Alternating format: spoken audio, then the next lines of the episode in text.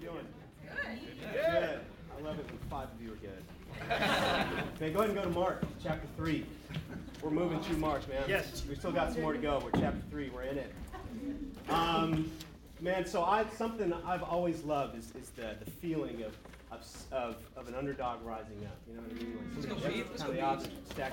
Like I historically, I've never been a person who's like good at stuff, right? I, like I don't have a lot of intrinsic talents, right? And so anything that I you could market my Daniel is kind of good at.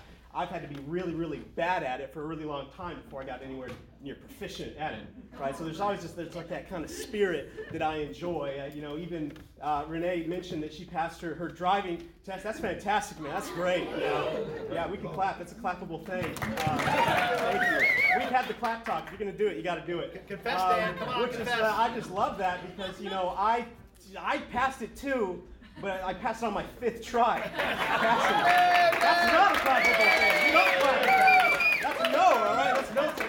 But anyway, so uh, like so, there's something, man. I just love about the characters in the Bible because like rarely is somebody presented as somebody who's marketable and what they can do, right? I mean, Saul, the first king, first king of like he was like he had like worldly attractive qualities about him and he tanked the thing right like he tanked it on like he tanked his, his kingship so there's just something i love i think is intrinsic in the bible about god taking inadequate people inadequate people and doing something amazing with them. Amen. So we're in Mark chapter 3, and something that, that is accounted here is Jesus calling his 12 apostles.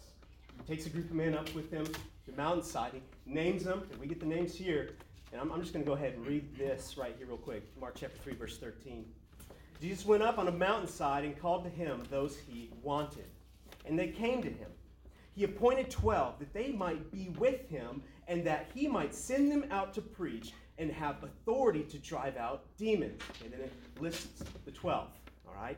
Now, now here's what I love about this. There's something that really sticks out to me here is that Jesus called them and, and appointed them so that they could be with him. Right? So he takes this, this group of 12 men, and something when you start digging into the background of these men, you start learning a little bit about them. Four of them were fishermen. Uh, one of them was like, like a, a, a Jewish, like uh, zealous, a radical guy, like that would have likely been involved in some sort of rebellions. There was there was a tax collector there, and we already talked about man how tax collectors were looked at at that time. They're just some Jewish Greek, like it was just really weird group of people that, that like if you went out at that time, wouldn't have brought them together and, and made a team out of them. They, they wouldn't have been the guys. You wouldn't have looked at them and been like, well, those are some great guys. Let's bring them together and choose them to turn the world upside down. That's not how you'd have looked at these men. It's not how you'd have looked at that team. And so there's something amazing about how Jesus brought these men together and, and did something world changing with them. So I'm going to start off with that, and we're going to come right around back to that in the end. But then it goes on to say, and this is going to be kind of our, our text for today, verse 20. Then Jesus entered a house, and again a crowd gathered, so that he and his disciples were not even able to eat. When his family heard about this, they went to take charge of him, for they said, He is out of his mind. Let's skip to verse 30, or verse 31. Then Jesus' mother and brothers arrived. Standing outside, they sent somebody in to call him. A crowd was sitting around him, and they told him, Your mother and brothers are outside looking for you. Verse 33 Who are my mother and my brothers? He asked. He then looked at those seated in a circle around him and said, Here are my mother and my brothers. Whoever does the God's will is my brother and sister and mother. So he calls this group of, of just kind of different people together, right? And he's sitting here and he's teaching with a crowd of disciples. There's a crowd of disciples, but these, these apostles are there, all right? And so when asked, he's like, okay, your family's uh, looking for you. He says, well, who is my family? So he looks at that group of men, the apostles included, and said, these are my brothers and sisters and mothers, those who do the will of God. Amen. So, so something that, that is amazing what's going on here that, that I see, and this is going to kind of like my thesis for today, is that God, Jesus, following Jesus will radically reorient the way you relate with the people around you. Yeah. Absolutely. It will radically change the, the, the potential you see in relationships. It will radically reorganize your priorities and who you love and why. It will radically change the way you relate to those around That's you. true. And so he looked at this group of, of just random people with his family was outside and said, This is my family. This is my family. Now, this would have been nuts for Jesus to do. All right, for the firstborn of a family who at the time was tasked with providing for the family, especially in the absence of dad, which dad is absent at this point. We don't know why. So to have the oldest son leave his family, travel around preaching, come back to the family he left and be like, You're not my family, this is my family, would have been unbelievably radical. So from their point of view, they're tr- I mean, we don't really know why they said he was crazy. Okay, maybe he can't eat. Maybe well, maybe it's because he says he's saying he's God, and I'm not really buying that yet. We need to go talk to Jesus because he's going around telling people he's God. Either way, they're coming and they're having this this negative they're having this negative impact of Jesus' radical mis- uh, uh, ministry. It's having a ne- negative impact on the relationship with his family. That is significant. That is significant. For, for, from their point of view, they're like, okay, we're just going to get our brother. Just, I'm just going to go get my son, and for to hear that as a response. Now the good news is his family, a lot of his family ends up believing and following him, right? But, but yeah. this would have been really hard to swallow. This would have been really hard to swallow. And so something I see embedded in here, and I think this is kind of the center of it. I'm going to reread verse 35. This is really where it's at. We're going to just dive into this today. Whoever does God's will is my brother and sister and mother. So there's something that, that radically, like Jesus radically changes the way we relate with people, and then there's something supernatural about doing the will of God that pulls us together in a family. Those who do the will of God are my brothers, sisters, and mothers. That, that as we uh, come together, as we do life together, and we follow the will of God together, there's something about that that bonds us and brings us in and, and knits us tightly to one another. So my question is, okay, what does it mean by doing the will of God? Now that's a whole sermon series on what the will of God is. But I have a couple things I just kind of want to put before us that kind of, kind of guide us in this because here at the end of the day, my worry is that we're not walking in relationships this closely. I think a lot of us are, but I think maybe some of us aren't. I just feel like, man, we could be missing out on something amazing. Before I get further in, before I go to the next scripture, I got to tell you something awesome that happened yesterday. Um, Stacy and I at our house had over the, the campus leadership from our fellowship of churches across the state. Cool. Man, we had this awesome, uh, you know, fellowship and lunchtime and kind of sharing and interacting and something that, that I'm, I, I think many of us are accustomed to a certain level of connection and unity across a region in our fellowship of churches. But just the reality is, because of how new our churches are in Oregon, that network has not really been set up yet. And so we brought people together. It's like, man, we need to talk about what we, how do we do this? How do we be close? We've got to lay the foundation for these relationships. And, uh, in the scripture that, that we talked about was John 13, 34. New commandment I give you, love one another. so you must love one another. And so the real question is when it comes to unity and comes to bonding, is okay, we've got to ask ourselves the question do we love one another? Because unity will be the fruit of love. Right? Unity will be the fruit of love. So we're going to come right, right back around to that. But for now, um, I want to mention this. Just write these down. I'm going to go through some scriptures. We're not going to turn to all of them together. John 6, verse 40. For my Father's will is that everyone who looks to the Son and believes in him shall have eternal life, and I will raise them up at the last day. So, first little tangent about doing God's will together. As we read through the scriptures, there's a ton of scriptures, there's a ton of different verses and texts that say, man, God's will is this, God's will is this, da, da, da. There's a lot of that. But kind of a trend you see is that there's a big picture will, right? So I'm just call, I'm calling this the cosmic will, right? Is that all things be sanctified and redeemed to God in relationship with God. That's that's big picture, right? And then there's the kind of day-to-day will of God. And for this, I, I want to go to this scripture. This is Romans chapter uh, 12. Let's go to this and read this together. Because we see this balance of big picture will, but then how does God's will play out day to day in our lives? So, Romans chapter 12.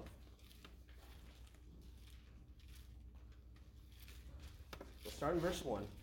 And I, I love this scripture. Maybe one of my favorites. Therefore, chapter 12, verse 1. Therefore, I urge you, brothers and sisters, in view of God's mercy, to offer your bodies as living sacrifices, holy and pleasing to God. So if we start out right here, right, in this conversation about God's will, the way that Paul sets this up is that he's like, yes, offer our bodies as living sacrifices, but we do this in view of God's mercy. So that's kind of what, what roots us in our ability to offer ourselves as living sacrifices, that we, that we connect intimately with God's mercy in our life. And it's the view of that mercy that drives us to give ourselves over wholly to doing His will in our life because something kind of clicks in us where we realize, okay, God has shown me something in my life that I didn't do anything to deserve or earn. And man, that just kind of overflows in a desire to please Him. and to do his will.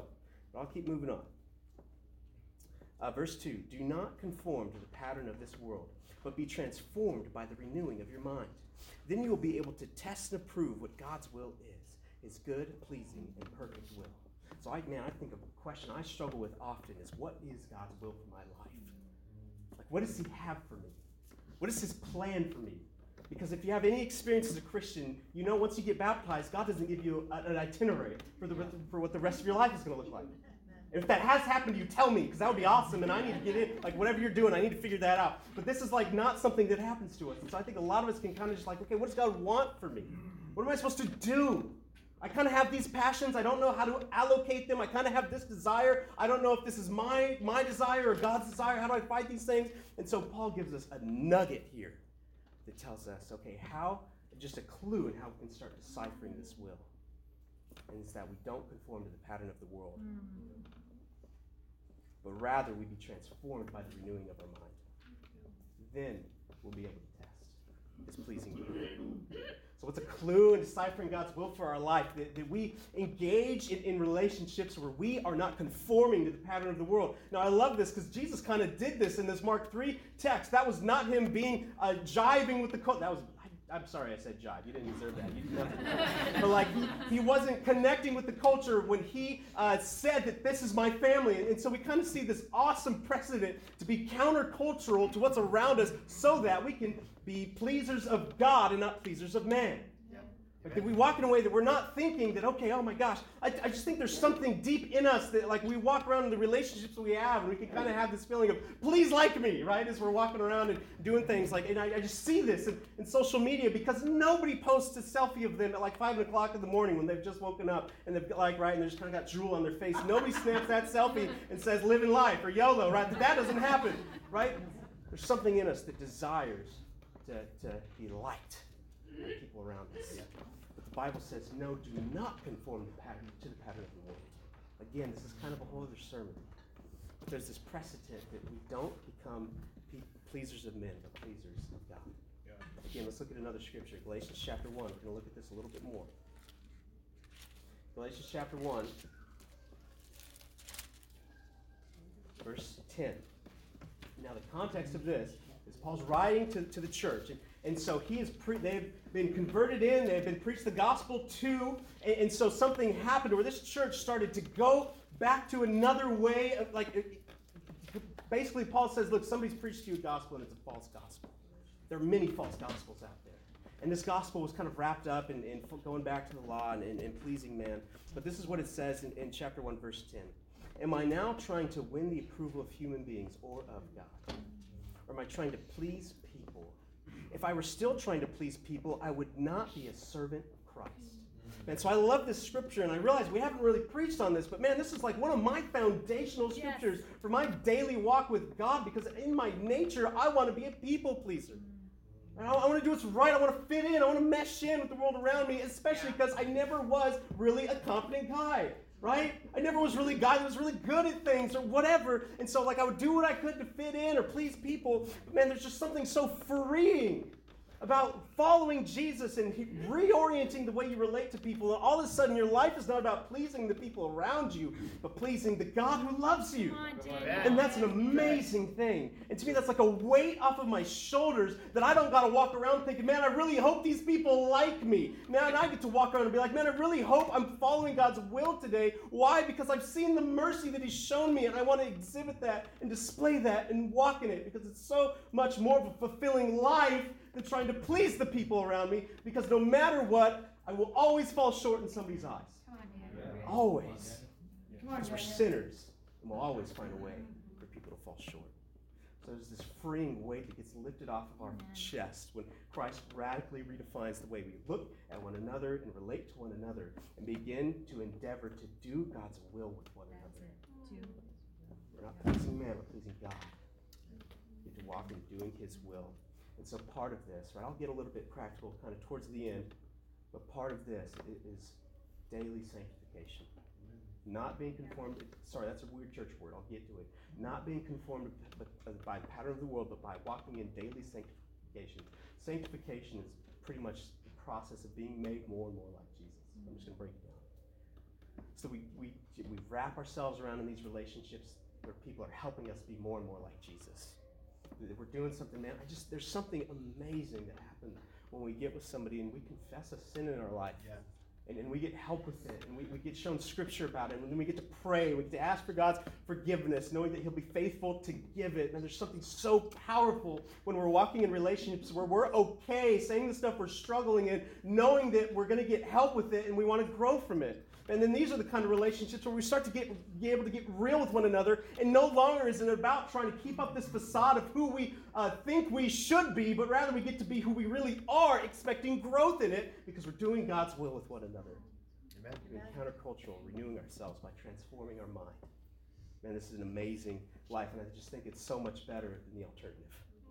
Just trying to please man. That's a that's a horrible trap. It's a horrible trap.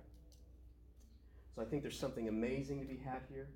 Now Christ redefines the way we look at each other and how we walk, try to endeavor walking in and doing that will with one another.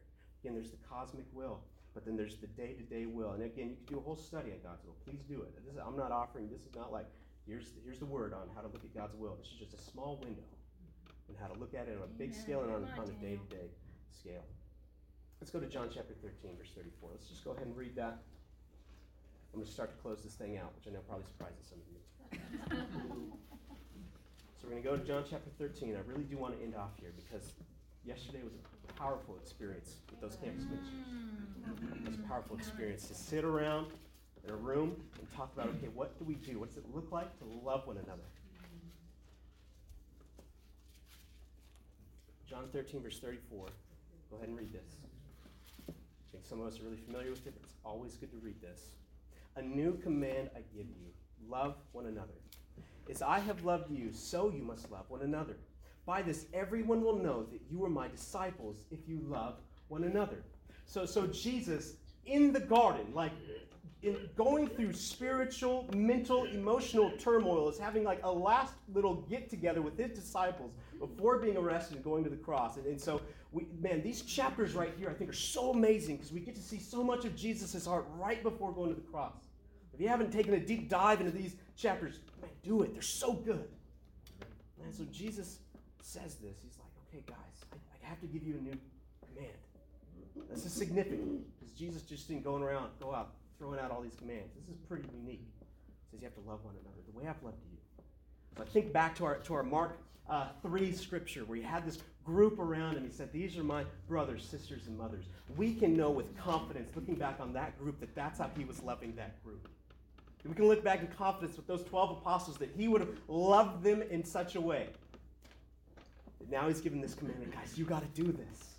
You've got to show the love that I've showed you. Now, this is significant because this is just to his disciples. Like we already know about the command to, to love people, love your neighbor. We know about that command. But he's like bringing this in. He's like, no, my disciples, those of you who are following me, you have to create this culture of love within you that is just like the love that I have showed you.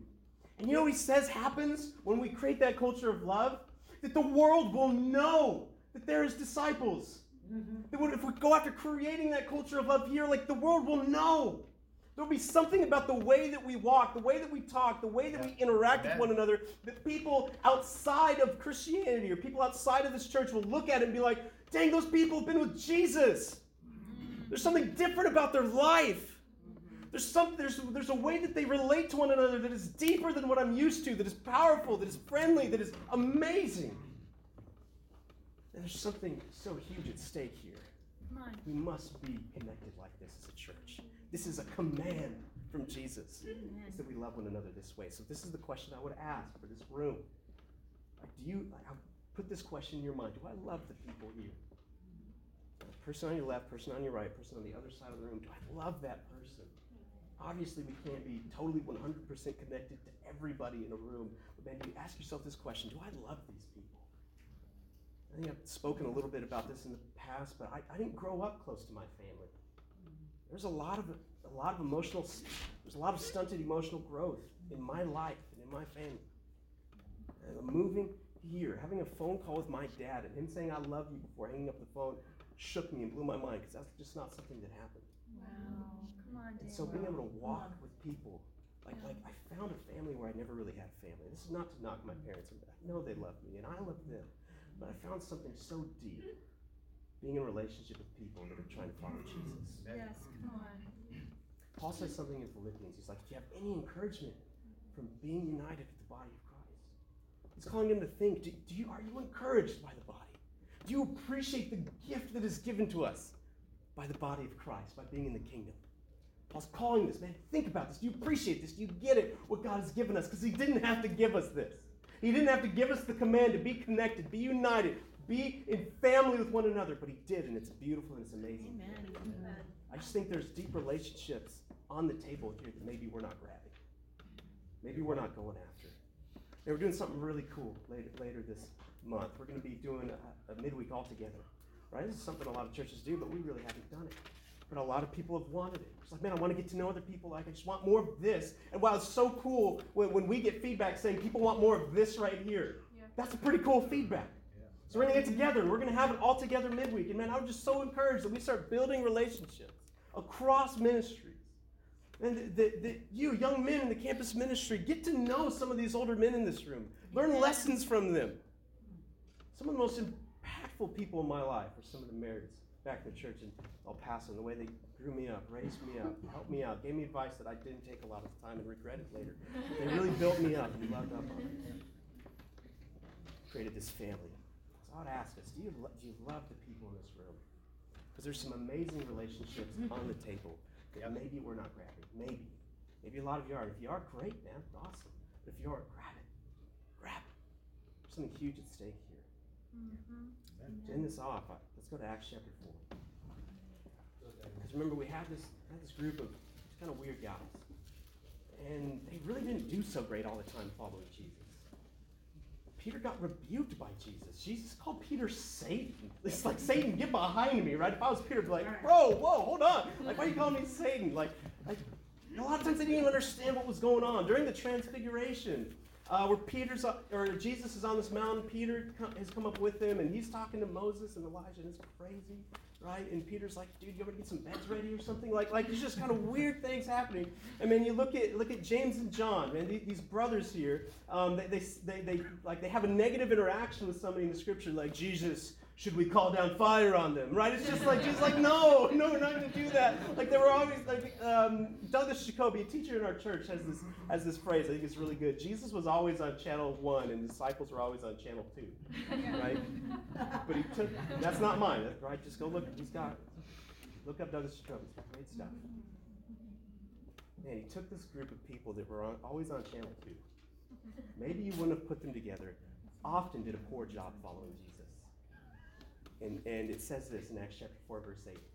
That we get to see Peter post post resurrection and ascension, man. Now it's on Peter to, to lead this church and to lead the way and to preach the gospel. And he's the rock that, that Jesus is building the church on. And he has an interaction with some officials. And it's just so cool to see Peter, all right? To see Peter right now in Acts in chapter 8. Then Peter, filled with the Holy Spirit, which is a whole point in and of itself, said to them, Rulers and elders of the people, if we're being called to account today for an act of kindness shown to a man who was lame and are being asked how he was healed, then know this you and all the people of Israel.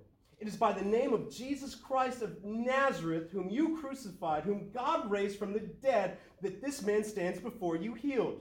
Jesus is the stone you builders rejected, which has become the cornerstone.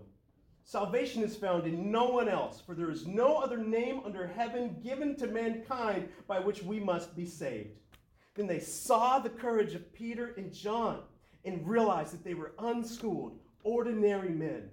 They were astonished and they took note that these men had been with Jesus. Man, this Peter is a far cry from what we see in the Gospels, isn't it? It's like the stone you builders rejected, right? Like he's saying out these boss things. And, and you know what they noticed about him? They didn't say, wow, Peter's this really cool guy. They said, wow, no, Peter, he is an unschooled, ordinary man, but he has walked with Jesus. He was with him. He sounds like him. This guy was with Jesus. This is a far cry from the Peter in the Gospels, but, um, but, but I love that Jesus took that group of just different people, failed often, showed him, showed them his love for them, then commanded them to show each other the same love. Right. And then to see the way that transformed these men. And you know what happened? John 13, scripture actually became true. Yes. By the love you show one another, they're going to know. And you know what those guys just noticed? That they had been with Jesus. And the, the impact that we can have in our lives people. We have to be willing to walk in these relationships, to allow Jesus to redefine the way we relate to one another. Yep. Believe it or not, people in this room are the most important people in your life. Isn't that crazy? Yeah. More important than anything else. Your own family. That's nuts. That's nuts. If we accept that, then we endeavor to do the will of God together. Man, get ready for some powerful transformation. Amen. You will not, but do not conform to the pattern of the world, but be countercultural in your, your devotion to Jesus. And then watch your life and the people's lives around you be transformed. Just transformed. I, I would hope that we can look at these apostles as an example. They brought them together. Jesus transformed them, realizing we can do that too. Let's come together. Let's love one another the way Jesus loved us. Let's be united. Let's be transformed. Amen. Amen. Amen. I'm going to pray this thing out. God, we thank you so much for, for your son and your his example uh, that he set for us, and even these commands to know what's on the table here, to know the life that's on the table, that the relationships are on the table, that, that are free to grab. We just have to go grab them. I, I pray that we can fight whatever's in us that resists these things, the, the pride, the, the desire for isolation. God, help me fight these things in my heart, and always call me back to remember who you've made me. And I'm nothing. God, you do something with people who feel like they're nothing. God, we love you. We're grateful for you. Pray these things in your son's name. Amen. Amen. All right, I love you guys. Thank you so much.